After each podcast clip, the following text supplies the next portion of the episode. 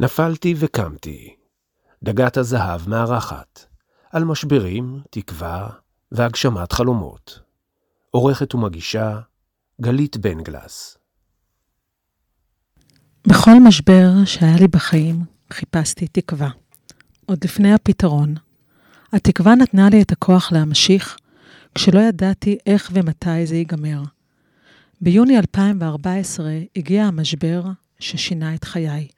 חברת ההפקות שלי, באז טלוויזיה, קרסה כלכלית ונשארתי עם חובות של מיליונים לעובדים וספקים שבטחו בי וסמכו עליי.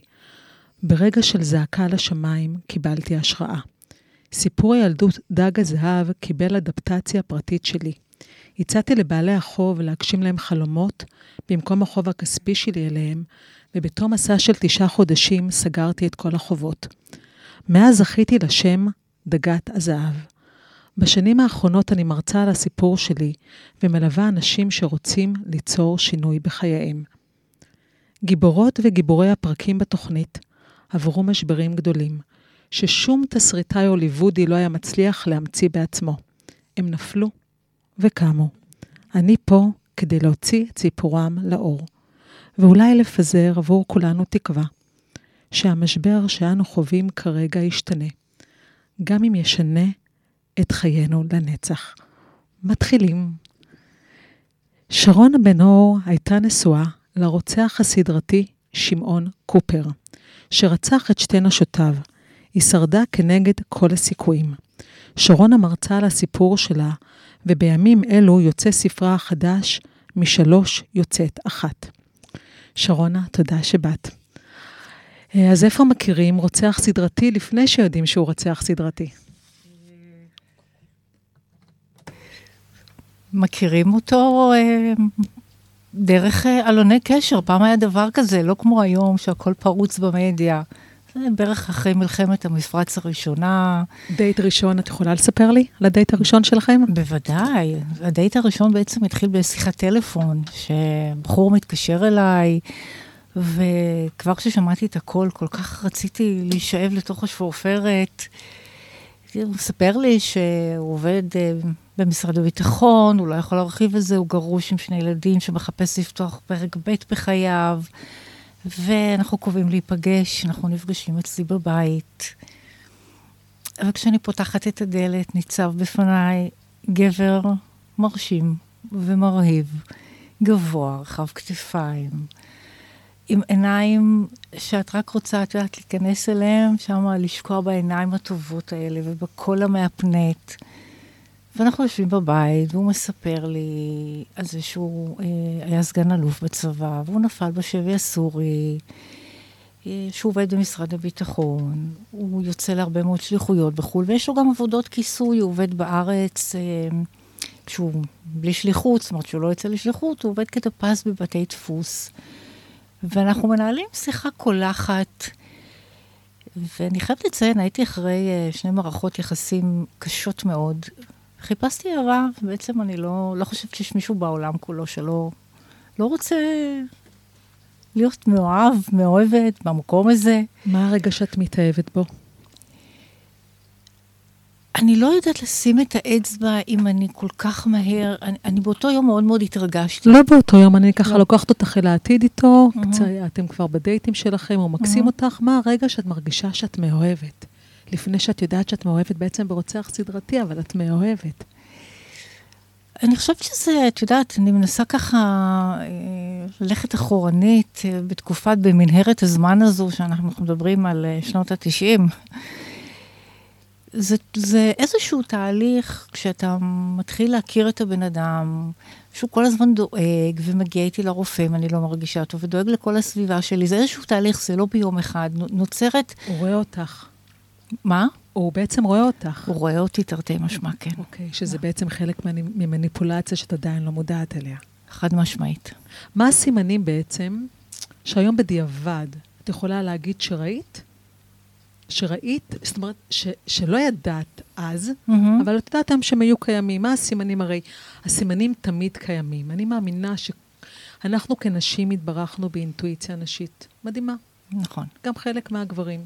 נכון. אנחנו רואות הכל, אבל אנחנו בוחרות לא לראות, כי זה לא מתאים לנו לסיפור שאנחנו רוצות לספר לעצמנו. נכון. ואני רוצה לשאול אותך, מה הסימנים האלה שהיום את יודעת שהיו קיימים שם מההתחלה? קודם כל, היו סימני קנאה, שקנאה אובססיבית זאת, אה, זה סוג של אלימות. בואי אנחנו נשים את הקלפים על השולחן. אמ, כל הנושא של אה, עם מי דיברת, למה הלכת, אה, למה התלבשת ככה, הייתה, הייתה שם קנאה, הייתה, אה, הוא היה מגיע למקומות, למקום עבודה שלי, לבדוק אה, מה אני עושה, את יודעת, ככה בפתאומיות. סיפורי, היום... סיפורים, אה, לדוגמה, דוגמאות לפתולוגיה השקרית שלו, לשקרים שלו, היום שאת יכולה להבין בדיעבד. קודם כל, אנחנו ניגע בכל הנושא של ה... שהוא התחזה לאיש אה, כוחות הביטחון מכל הכיוונים. עכשיו, היו המון המון, התחושות בטן האלו, זה אחד הדברים שאנחנו חייבים וחייבות, אוקיי? כי את אמרת גם גברים, זה נכון, יש להם גם את התחושות, פשוט להתייחס אליהם. היו לי המון תחושות, לא הבנתי איך ייתכן שרוב השליחויות שלו הם היו בסופי שבוע ובחגים. ובשלב מסוים, כשהוא הרגיש שאנחנו שואלים יותר מדי שאלות, שאלות זה לא רק אני, זה ההורים שלי. זה אומר שבסופי שבוע לא הייתם נפגשים. כמעט ולא. כמעט ולא, כי הוא היה בשליחות של, ה... של המוסד? לטענתו? לטענתו, כן. כן, אוקיי, ברור כן. שזה לא. ואז כשהתחלנו לשאול שאלות, הוא היה מגיע פצוע. פעם זה היה גבס על היד, פעם זה חבלות בפנים. כשאני מדברת על חבלות בפנים, את רואה שזה... שאלה מכות ממש, לא איזשהו סימן כחול קטן, כי החתול או הכלב שרט אותנו או נתקענו באיזשהו ארון. ממש לא. עכשיו, תחושות הבטן פשוט אמרו שזה לא, שזה לא מסתדר, שזה לא הגיוני, ומצד שני את רואה את זה. ומצד נוסף, יש לך גבר שלא מפסיק להרים אותך מהבחינה של לשבח אותך ולתת לך ואת הסביבה שלך, ו... ואני אומרת לעצמי, תראי, אני הייתי שם, בתקופה הזאת הייתי במצב רגשי מאוד מאוד נמוך, אה, חסרת עמוד שדרה לחלוטין. בלי, בלי אופי, בלי היכולת לדבר, וכל מה שאמרו סביבי זה היה אמן, ממש אמן.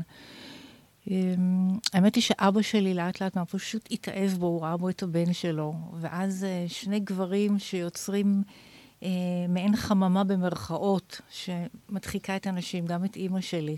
מבינה? כזאת, כל הזמן היו שם סימנים. אה, השיחות טלפון, שהוא היה מתבודד והיה מקבל אותם, היו לי תחושות שהוא בוגד בי. ואני כל הזמן הדחקתי את זה. אני לא ראיתי, אני, היו נורות, ואני בחרתי לא לראות אותם.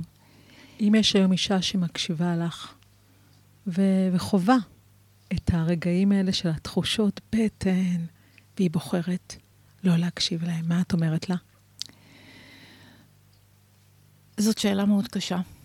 אני מבינה את הסיטואציה שיכולה להיות, אבל אני, מהמקום שבו אני הייתי, אני אומרת לה, דבר ראשון, הבטן זה להקשיב לה. זה לא משנה מה אומרים מסביב. זה לא משנה מה אומר ה mind שלנו, שאנחנו תמיד לפעמים קודם כל הולכים איתו. הבטן זה המקום הכי אמיתי והרגשי אצלנו, ומי ששומעת אותי, אז תקשיבי לסימנים ותתייחסי אליהם. פשוט תתני לנשמה שלך להוביל אותך. אותי זה הציל לכאורה לכאורה מרצח. את זוכרת את הדרך לחופה? שאת לבושה בשמלת כלה וצועדת איתו לחופה? מה את מרגישה ברגעים האלה? אני מאמינה שברגעים האלה, זה רגעים שאנחנו בבטן יודעות הכל. מה הבטן שלך אומרת לך באותם רגעים שאת בדרך לחופה? קודם כל שורף לי בחזה עכשיו, אבל שורף לי בחזה. אני לא רציתי להתחתן. אני הייתי אחרי שני מערכות נישואים כושלות. ואת יודעת, אני הכרתי אותו וגידלתי את הילדים שלו, ואנחנו ביחד משפחה. ומי שלחץ ואמר שכדאי ורצוי שאני אתחתן, זה אבא שלי, זיכרונו לברכה. ההורים שלי מאוד לחצו מהמקום של לא נעים מה יגידו. ופה גם מי ששומע ושומעת אותי, לא נעים, פשוט תיקחו שקית גדולה, תקנו בסופר שקית של אשפה, תשימו את הלא נעים הזה, פשוט תסגרו את השקית, לא רואים את התנועות ידיים שלי. ת, תסגרו אותה ות, ו, ותזרקו אותה רחוק. הלא נעים הזה אסור שהוא יהיה אצלנו. אז כן, אז אני עומדת חופה בבית, חופה מאוד מאוד אינטימית, עם מעט מאוד אנשים. כולם היו מאושרים ושמחים, ואני הרגשתי רע. הרגשתי מועקה. היה את הרגע שאת אומרת, אני עוצרת את זה? אני לא מתחתנת? לא. לא. לא. אני הייתי מה שנקרא אה, ילדה טובה ירושלים במרכאות, בנושא של כל מה שאומרים סביבי, לי אין זכות קיום ודיבור. אה, כן. מה, יש לי לחץ בחזה. אוקיי, אז אה, נעשה עצירה לשיר ונמשיך. כן. טוב, שרונה נרגעה קצת. אה, אני רואה לאחרונה הרבה פוסטים בפייסבוק שנשים מעלות עם אה, הפחד הזה שהבעל שהן נשואות לו, אם יש מצב שהוא נרקסיסט או פסיכופת, והן פשוט מתארות אה, בדרך כלל בפוסטים אנונימיים הרבה מאוד תיאורים. נכון. אז מדריך לא- לאישה אשר נשואה לנרקסיסט או לפסיכופת, והיא לא יודעת שהוא כזה. איך מזהים פסיכופת ונרקסיסט, ובעצם מה ההבדל ביניהם? בגדול, אה, יש לנו את הנרקסיסט, יש לנו את הסוציופט ויש לנו את הפסיכופת. אה, הנרקסיסטים הם אלו שאת יודעת, הם אוהבים את עצמם, הם אה, יהירים והם שחצנים. trip אגו, האגו שלהם, חסרי אמפתיה, אבל הם לא במקום של, אה, של פוגעים. עוד פעם, בכל כלל גם יש יוצא מן הכלל, אנחנו חייבים להיות, אני חייבת להיות זהירה. כן? אבל הם לא, הם לא מתעניינים באחרים, רק הם קיימים. והפסיכופת? או, הפסיכופת זה שילוב של, מכיוון שזה מאוד גם מעניין אותי, מן הסתם, אני קוראת על זה הרבה, אז זה השילוב של הנרקסיסט, של הסוציופט, רק אם אנחנו נדבר רגע על הסוציופט, אין לו את הקרימינליות של פסיכופת. ומה יש לפסיכופת? פסיכופת, לא רק שהם נטולי רגש, הם חדורי מטרה. כמו חיה אה, ביער שמחליטה לטרוף, הם לא רואים, אבל על מנת לטרוף, הם הופכים להיות נחמדים. הם נותנים את, ה, את הצ'ופרים האלה בדרך. הם לא לוקחים אשמה.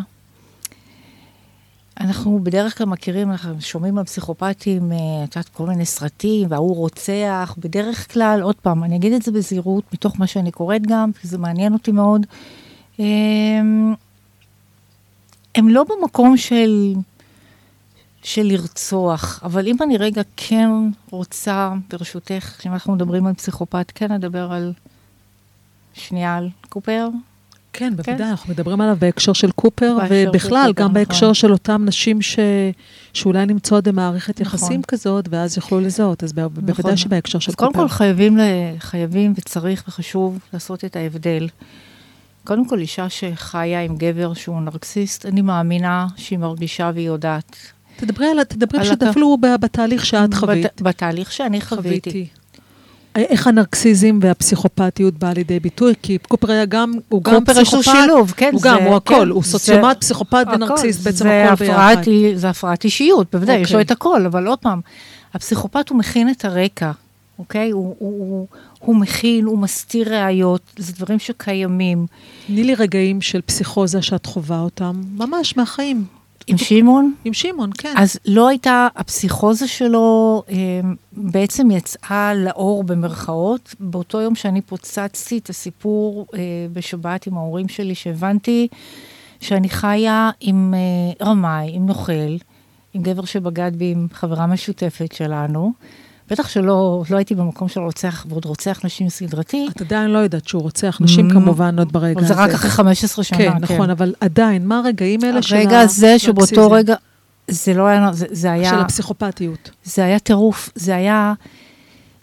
זה הייתה התפרצות זעם מטורפת בה, הוא זורק הכל מהשולחן, אה, שובר את הטלפון, עכשיו זה, זה היה ליד ההורים שלך. זה היה ליד ההורים שלי, ואבא שלי, זיכרונו לברכה, שכל כך אהב אותו, פרץ בבכי ש...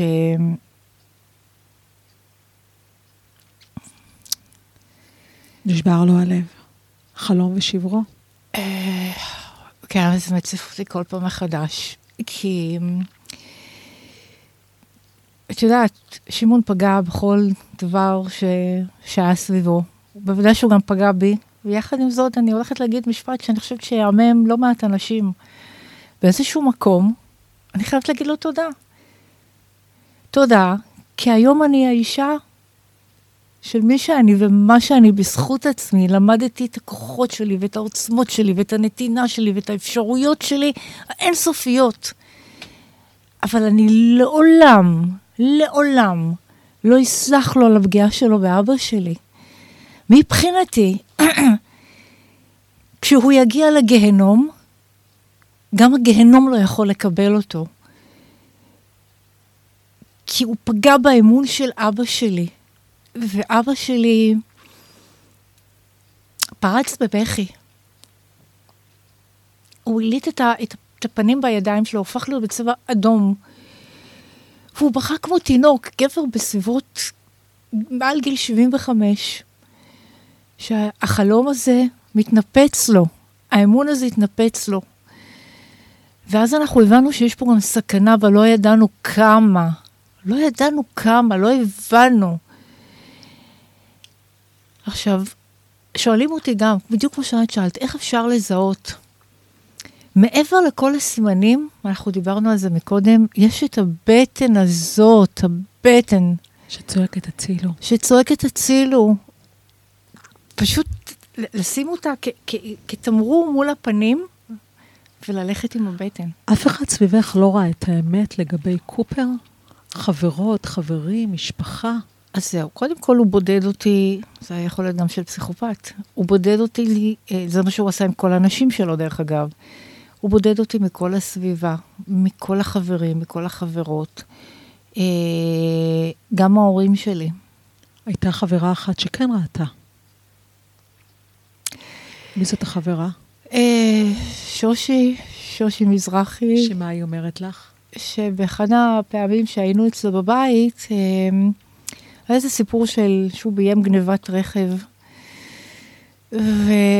ביים את גנבת הרכב שלו. שלו, שלו. ולפני שהלכנו הביתה, אז היא אמרה לי, אני רוצה להגיד לך משהו, היא לקחה אותי הצידה, אני לא אשכח את זה בבית שלה.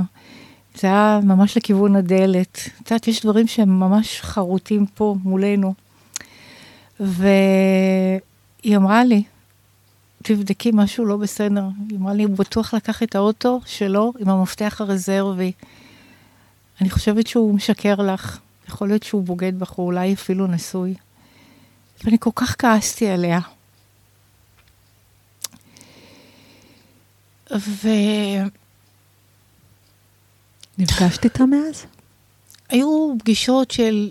היה הרבה אחרי שנפרדתי משמעון, בלי שידענו שאנחנו, שהוא רוצח. אה, כן, ואחר כך זה, זה עוד פעם התנתק, אבל נשאר, אני חושבת שאני, אני, לא אני חושבת, אני אומרת את זה בפה מלא. אה, וואי, ואני דומעת עכשיו, את רואה את זה. מגיעה לאישה הזאת סליחה אני לא יכולה לדבר. אה, מגיעה לאישה הזאת סליחה ממני. אני היא ראתה את זה על באמת, אני לא חושבת שהיא הייתה במקום של רוצח, אבל היא ראתה באמת את הכל. היום אם יש uh, חברות, בנות משפחה, שרואות, מה את אומרת להן? לה, להגיד, אפשר להקשיב בשלב כזה?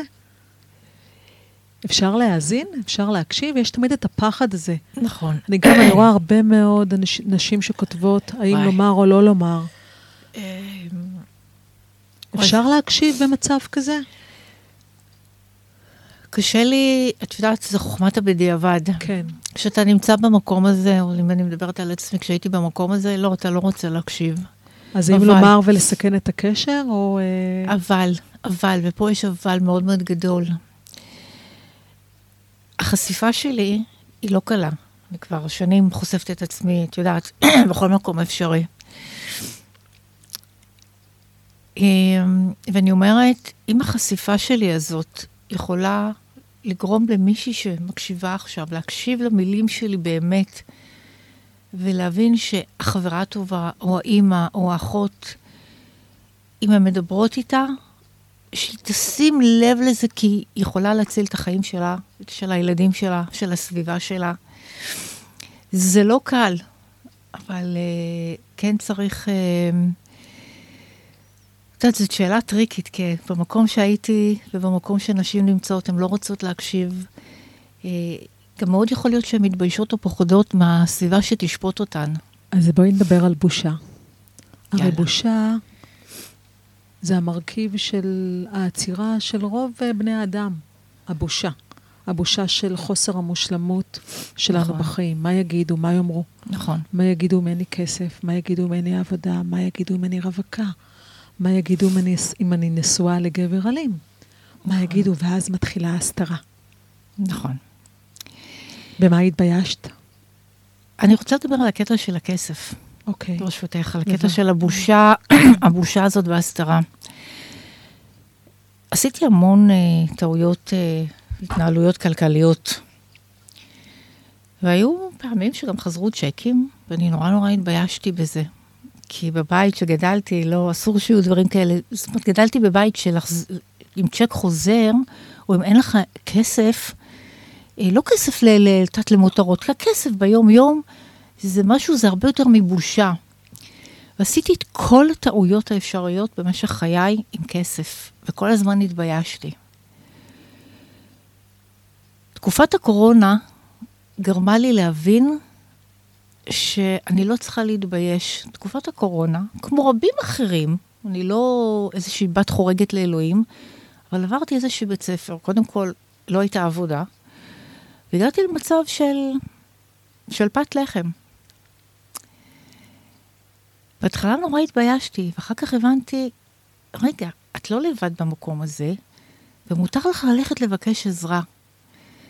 וזה בעיניי מתחבר לנושא של הבושה. כישרונה של פעם לא ביקשה? שרונה של פעם לא ביקשה, שרונה של פעם מאוד התביישה לבקש, כי אסור, זה לא טוב, זה, זה, זה, זה חייב ש... ש... אסור לך לעשות כלום בנידון. ואסור להתבייש לבקש, ואני חושבת ש... אני לא חושבת, אני בטוחה בזה היום, אני מתקנת את עצמי, שלדעת לבקש בצורה הגיונית, כן?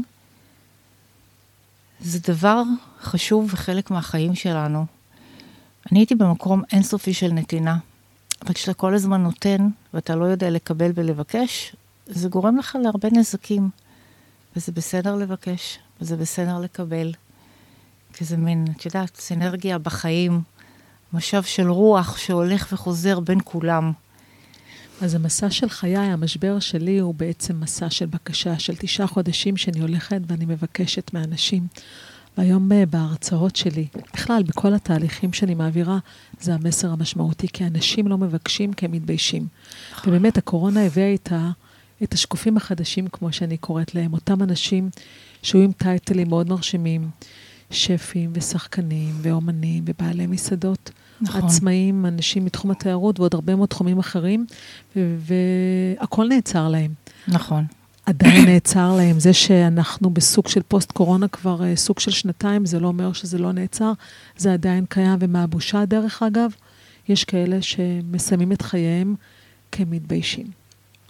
זה עצוב. אז, אז השינוי שאת עברת בעצם משרונה שמתביישת לדבר על האלימות שהיא חווה, לשרונה שעכשיו בתקופת הקורונה מבקשת עזרה. נכון. אז אם את, אה, את יודעת מה, אם אנחנו כבר דיברנו על בקשה, אז מה את רוצה כרגע? את יודעת מה, אנחנו נגיע לזה בהמשך. יאללה.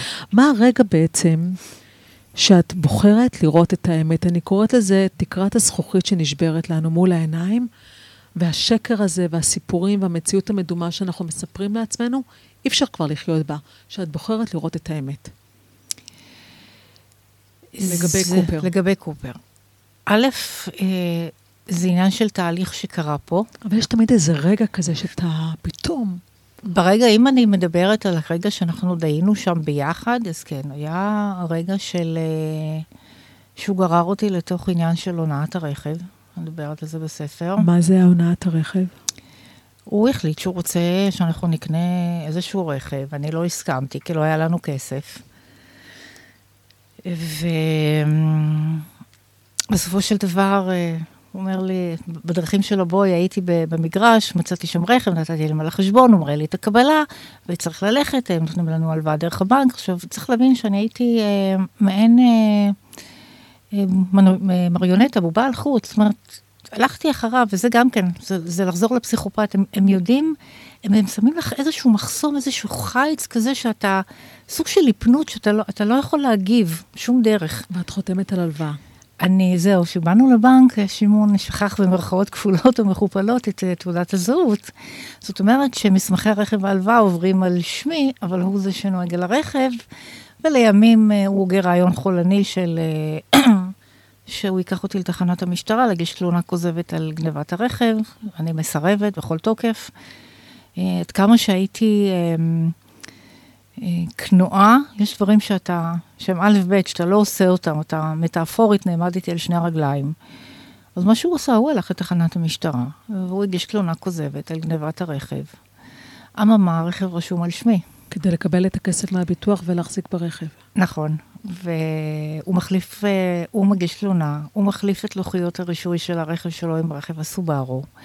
מגיע חוקר מטעם חברת הביטוח, שמאמין לכל מילה שלו, ובסופו של דבר אנחנו מקבלים את הצ'ק. וזה הרגע שבו את מחליטה?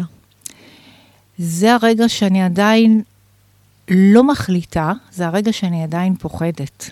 אבל את, אבל את מוכנה להתחיל לראות. אני מוכנה להתחיל לראות. זה הרגע שאני מוכנה להתחיל לראות, כן. אז אה,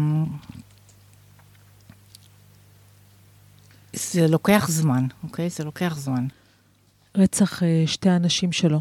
שני מאסרי עולם במצטבר, כן. כן. אה, מתי את בעצם מגלה שקופר הוא רוצח סדרתי? מה הרגע הזה? הרגע הזה, אני לא יודעת, זאת אומרת, הרגע בעצם מגיע בשיחת טלפון שמגיעה מעומרי אסנהיים.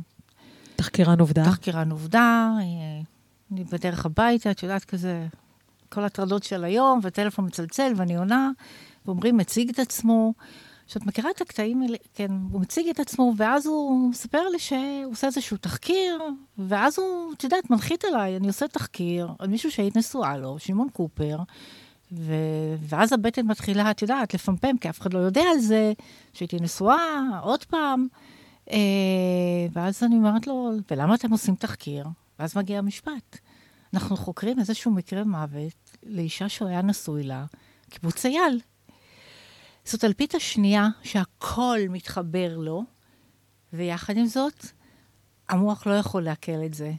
הגושפנקה בעצם זה בית המשפט שקודם כל שנפתח התיק, אה, למעשה אחרי שהוא היה סגור מחוסר אשמה, כשהגעתי לניצב משנה בדימוס אבי מנצור, נפתח תיק הרצח, אה, לימים מחליטים לפתוח גם את, את, אה, את התיק של אורית, ואז הוא מורשע ברצח שתי נשותיו, ובית משפט גוזר עליו בהרכב מלא של, שני, של שלושה שופטים, 12 אה, עולם במצטבר. איך לדעתך את זכית לא להירצח בעצם? איך הצלחת בעצם לשרוד את הרוצח הזה? כי עברת מערכת יחסים מאוד מאוד אלימה. נכון. מה הדבר שבעצם עשית, שבעצם הציל את חייך? האינטואיציה. התחושות שמשהו איתו לא בסדר, בטח לא בקטע הזה, אבל כל הדברים שעליתי על המרמה, על ההונאה, על הבגידות, על השקרים, אה, לפתוח את הסיפור הזה ולזרוק אותו מהבית, מה שנקרא. גם כן, זה לא היה פשוט. לימים, אחרי שהוא עזב את הבית, אנחנו מצאנו כדורי שינה מוחבאים אצלו במגירה, וגם עדיין אתה לא, אתה לא מחבר, אתה... אתה מה זה הכדורי שינה האלה בעצם? אורית, אשתו הראשונה, אה, הוא ביים זירת התאבדות. פיזר המון כדורים סביבה. הוא כל הזמן אמר אה, שהיא אובדנית, היא מנסה להתאבד, כל מה עם כל האנשים שלו. אותו דבר הוא דיבר גם אליי. עכשיו, לי הייתה תקופה שהרגשתי מאוד לא טוב, חודשים.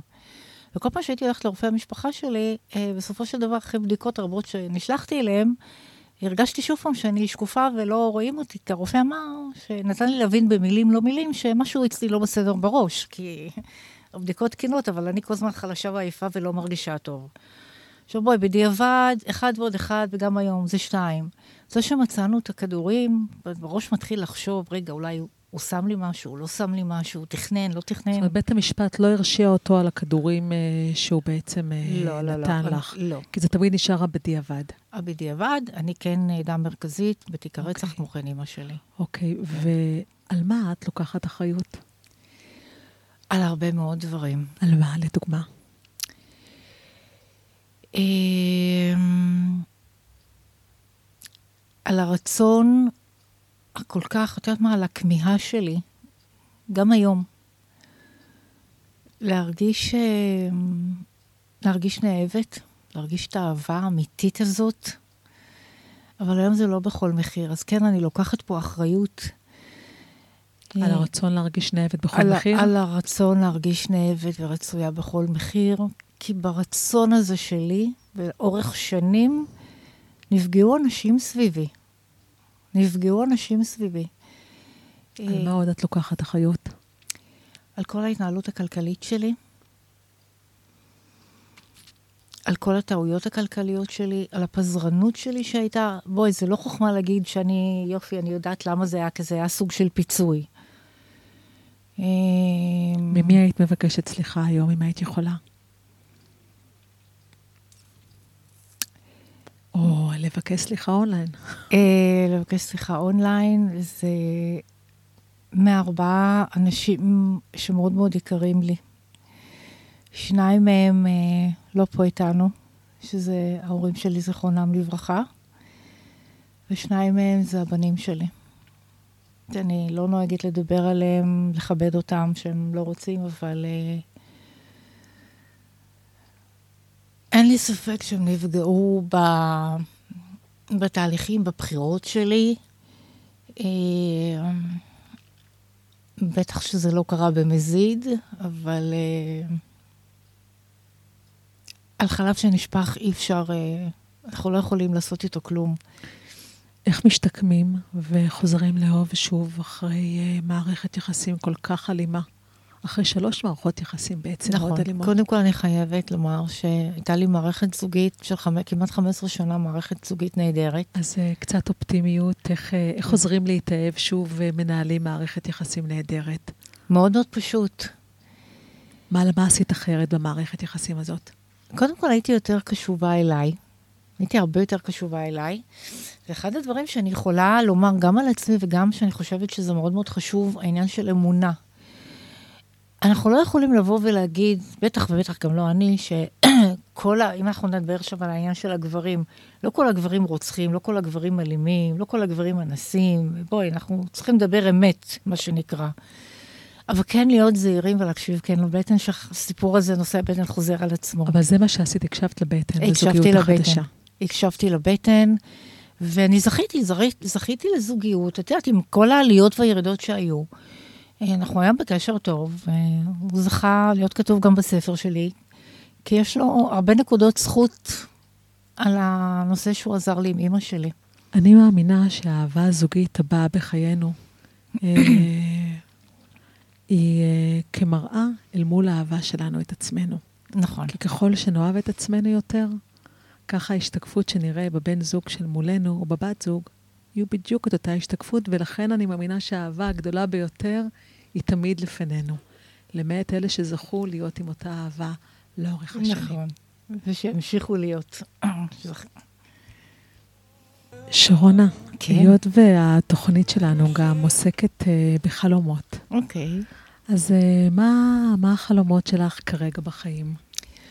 וואי, uh, יש לי הרבה חלומות, זה לא רק חלום אז, אחד. כן, יש לך, אין פה מגבלת דגת זהב של שלוש משאלות. מה החלומות שהיית רוצה כרגע לבקש בחייך?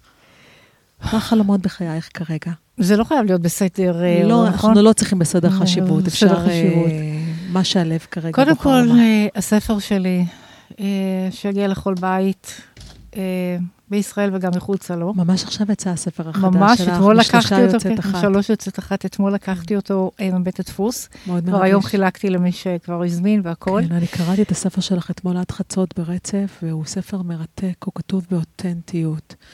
אה, הוא כתוב באמת חשופה, אה, ובפשטות שנוגעת ללב, קראתי אותו ברצף, והוא היה מרתק עבורי. תודה. אז אני. מאחלת, מאחלת לך שבאמת, שהספר הזה יג- יגיע לכל בית, וגם, נכון. אפרופו לבקש, זה הזמן שלכם אה, לבוא ולהיכנס גם אה, לפייסבוק של שרונה, לחפש את השרונה בן אור, ו- ולאתר את הספר שלה, וזה יגיע אליכם אה, כן, עד הבית. כן. איזה עוד חלומות יש? קודם כל, לחזור לארצות כמו שפעם.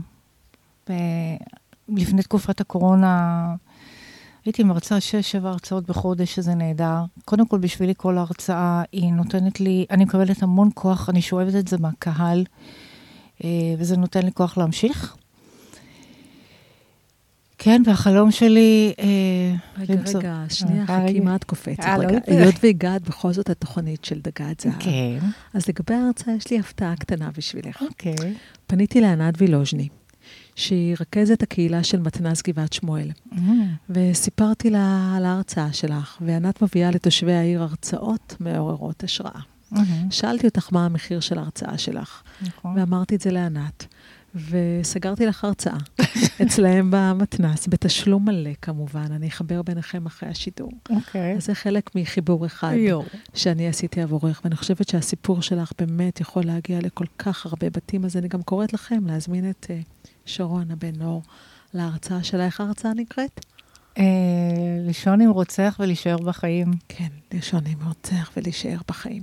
אז הרצאה אחת אה, בגבעת אה, שמואל יש לך? יש. ואיזה עוד חלום יש? יש לי עוד הרבה חלומות. החלום הנוסף שלי זה סוף כל סוף למצוא את המקום שבו אני יכולה לשים את הראש. עם, לא, די, את יודעת מה, לא רוצה יותר להתבייש, עם גבר שבאמת יחבק אותי ויאהב אותי, ויאהב אותי ואת הנשמה שלי, ולא את הגוף שלי. אמ, אז הנה, זה הזמן שלך לקרוא לו. אני קוראת לו מפה. Okay. אה, אוקיי. שלא, את יודעת, מישהו שלא לא ישפוט.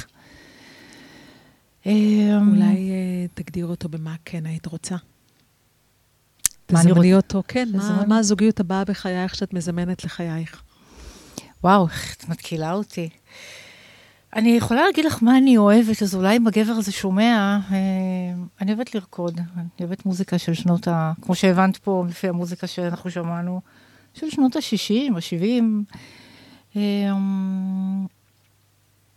אני אוהבת אה, גם שקט, מה שנקרא, את יודעת, את, ה, את המקום האינטימי, למשל, אם מדברים על, את יודעת מה, בואי ניקח את המקום שנוסעים לבתי מלון. לא מדבר עליי בתי מלון, מדבר עליי צימר, מדבר עליי איזשהו מלון בוטיק קטן כזה שאין, את יודעת שיש בו איזושהי אווירה, אווירה של פעם, אה, טיולים בטבע, אה, הדברים הקטנים והפשוטים. אז את מחפשת את הגבר של פעם, שאוהב את הדברים הקטנים והפשוטים. כן. לאהבה שיש בה הדדיות. חברות. לשמחה נכון. וחברות. אז אותו אחד, אה, שרונה מחכה לך. אני רוצה לסיים במשפט סיום מתוך הספר החדש שלך. Mm-hmm. היי שקטה שרונה, עכשיו הכל בסדר, גם המחנק כבר השתחרר. אז אה, שרונה, רגע לפני סיום, את הספר הקדשת בעצם אה, להורים שלך. והספר, אה, יש בו הרבה מאוד פנים של ההורים שלך כשורדי שואה. נכון. מהאלימות שחווית, אה, גם כקטנה וגם כגדולה, ועד הרבה מאוד אה, חמלה. ודווקא לסיים בחמלה זה... אני מאמינה שאנחנו צריכים לסלוח בחיים. נכון. למי שעשה לנו רע. נכון. אז אה, מה התהליך שבעצם של החמלה שעברת עם ההורים שלך? קודם כל, תמיד הייתי שם בשבילהם, בשבילם יותר נכון. גם כשאבא שלי אחר כך, את יודעת, היה עם מטפל סיעודי, זה לא משנה, כל בעיה אני הייתי שם. אבל החמלה הכי גדולה זאת אימא שלי, זיכרונה לברכה, שלוש שנים לפני שהיא נפטרה. וצריך להגיד, מעולם לא שמעתי את אימא שלי או אבא שלי אומרים לי, אני אוהב אותך, אוהבת אותך, אף מעולם לא שמעתי את זה. אה, שמעתי בדיוק דברים אחרים. ושלוש שנים לפני שהיא נפטרה, כבר לקחתי אותה אליי הביתה, וגם כשהיא הפכה להיות סיעודית, הבאתי לה את כל מה שצריך ביד שרה. אה, לא בית אבות, לא מעון סיעודי, לקום בלילה. שבועיים, זה לפני שהיא נפטרה, פשוט שבועיים בדיוק לפני שהיא נפטרה. אני ככה רוכנת מעל המיטה שלה, מאכילה אותה, והיא אומרת לי, אני כל כך, דו... אני כל כך אוהבת אותך, את כל כך דואגת לי. אני הייתי אז בת 58 וחצי.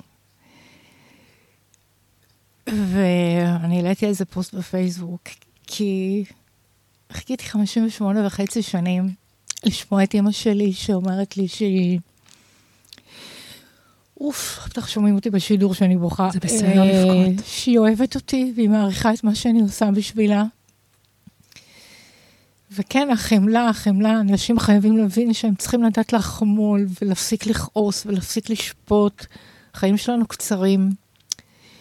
ואני מודה לבורא עולם על הזכות הזאת שהייתה לי אה, להחזיק אותה בבית, לטפל בה.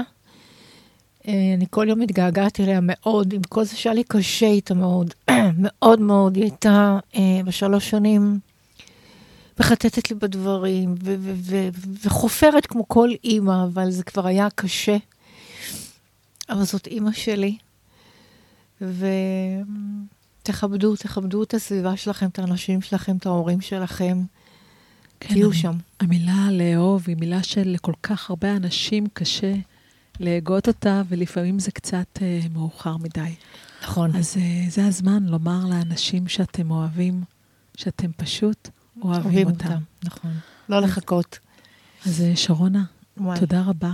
שבאת. ופתחת את הלב שלך, וואי. והתרגשת, והתרגשנו ביחד איתך. נכון. אני מזמינה אתכם שוב להזמין את שרונה להרצאות, לרכוש ממנה את הספר. תודה רבה למשה ירונסקי על ההזדמנות uh, לתת לי את התוכנית uh, הראשונה שלי uh, ברדיו. Uh, תודה לדודן, ביד, לדותן בידי, ביבי על uh, הטכנאי וגם למשה שהחליף אותו. תודה לכם. שבוע הבא, גיבור חדש, משבר חדש, סיפור חדש.